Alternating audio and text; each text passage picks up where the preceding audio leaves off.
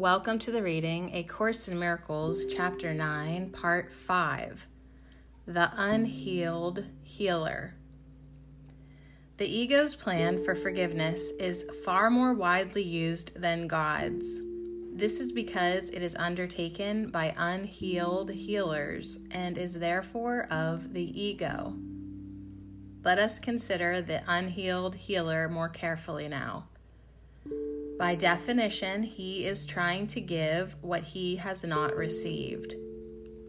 If an unhealed healer is a theologian, for example, he may begin with the premise I am a miserable sinner, and so are you.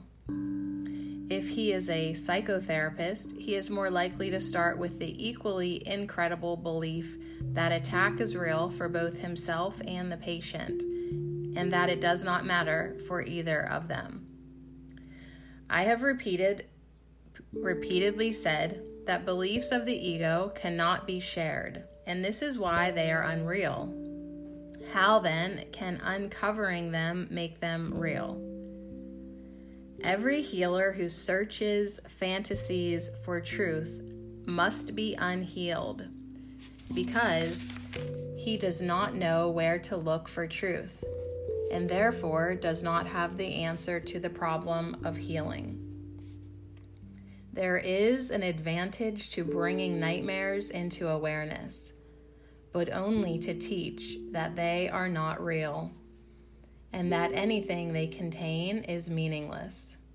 The unhealed healer cannot do this because he does not believe it. All Unhealed healers follow the ego's plan for forgiveness in one form or another. If they are theologians, they are likely to condemn themselves, teach condemnation, and advocate a fearful solution.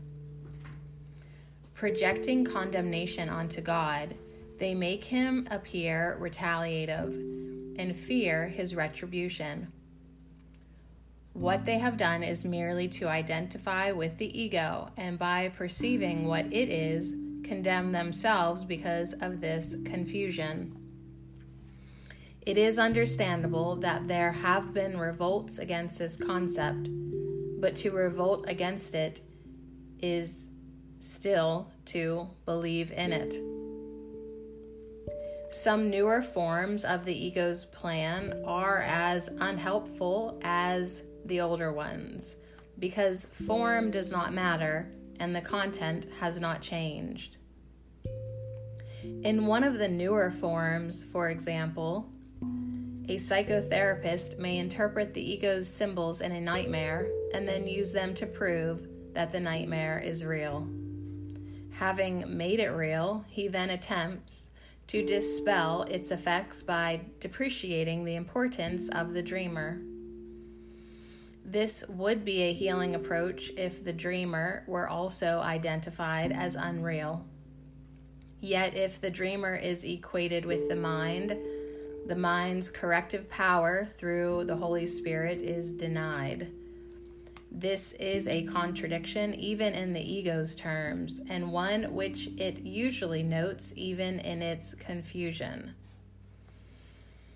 If the way to counteract fear is to reduce the importance of the mind, how can this build ego strength?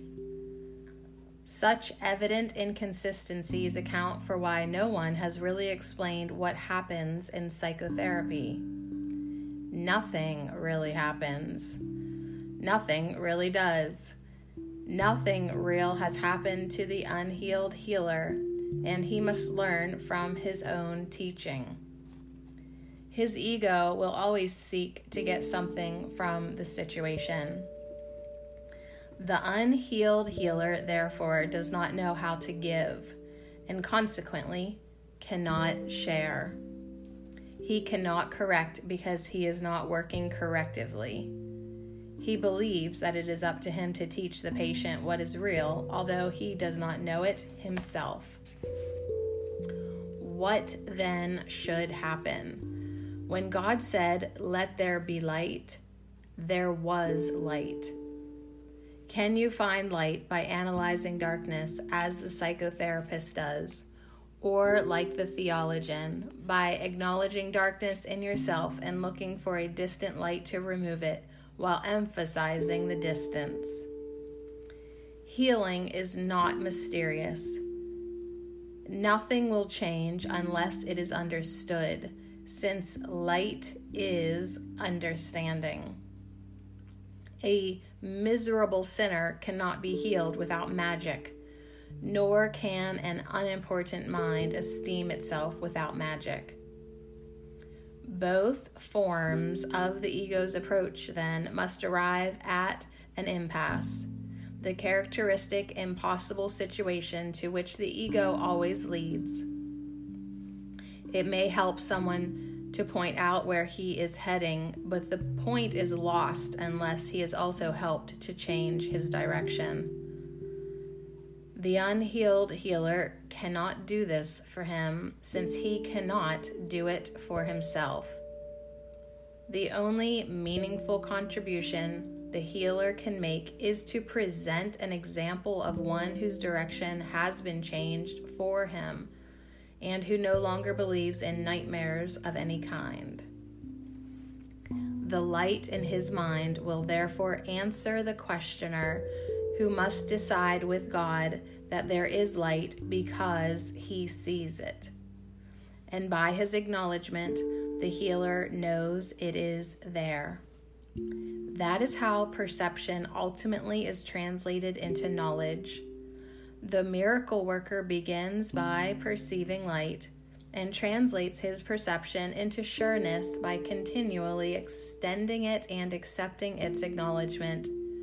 Its effects assure him it is there. A therapist does not heal, he lets healing be.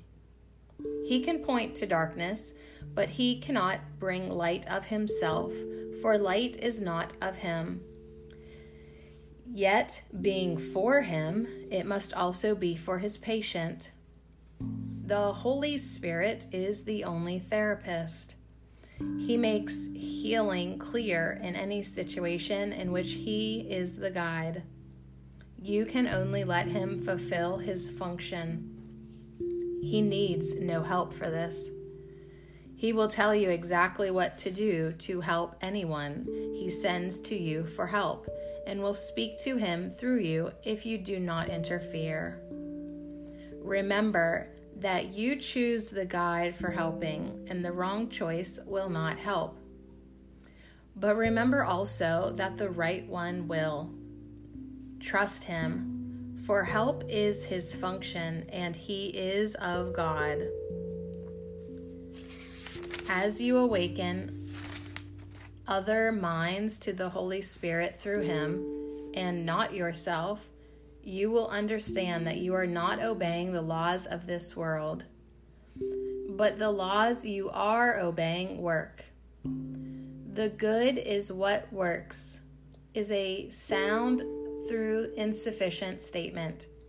Only the good can work. Nothing else works at all. This course offers a very direct and a very simple learning situation and provides the guide who tells you what to do. If you do it, you will see that it works. Its results are more convincing than its words. They will guide you they will convince you that the words are true. By following the right guide, you will learn the simplest of all lessons.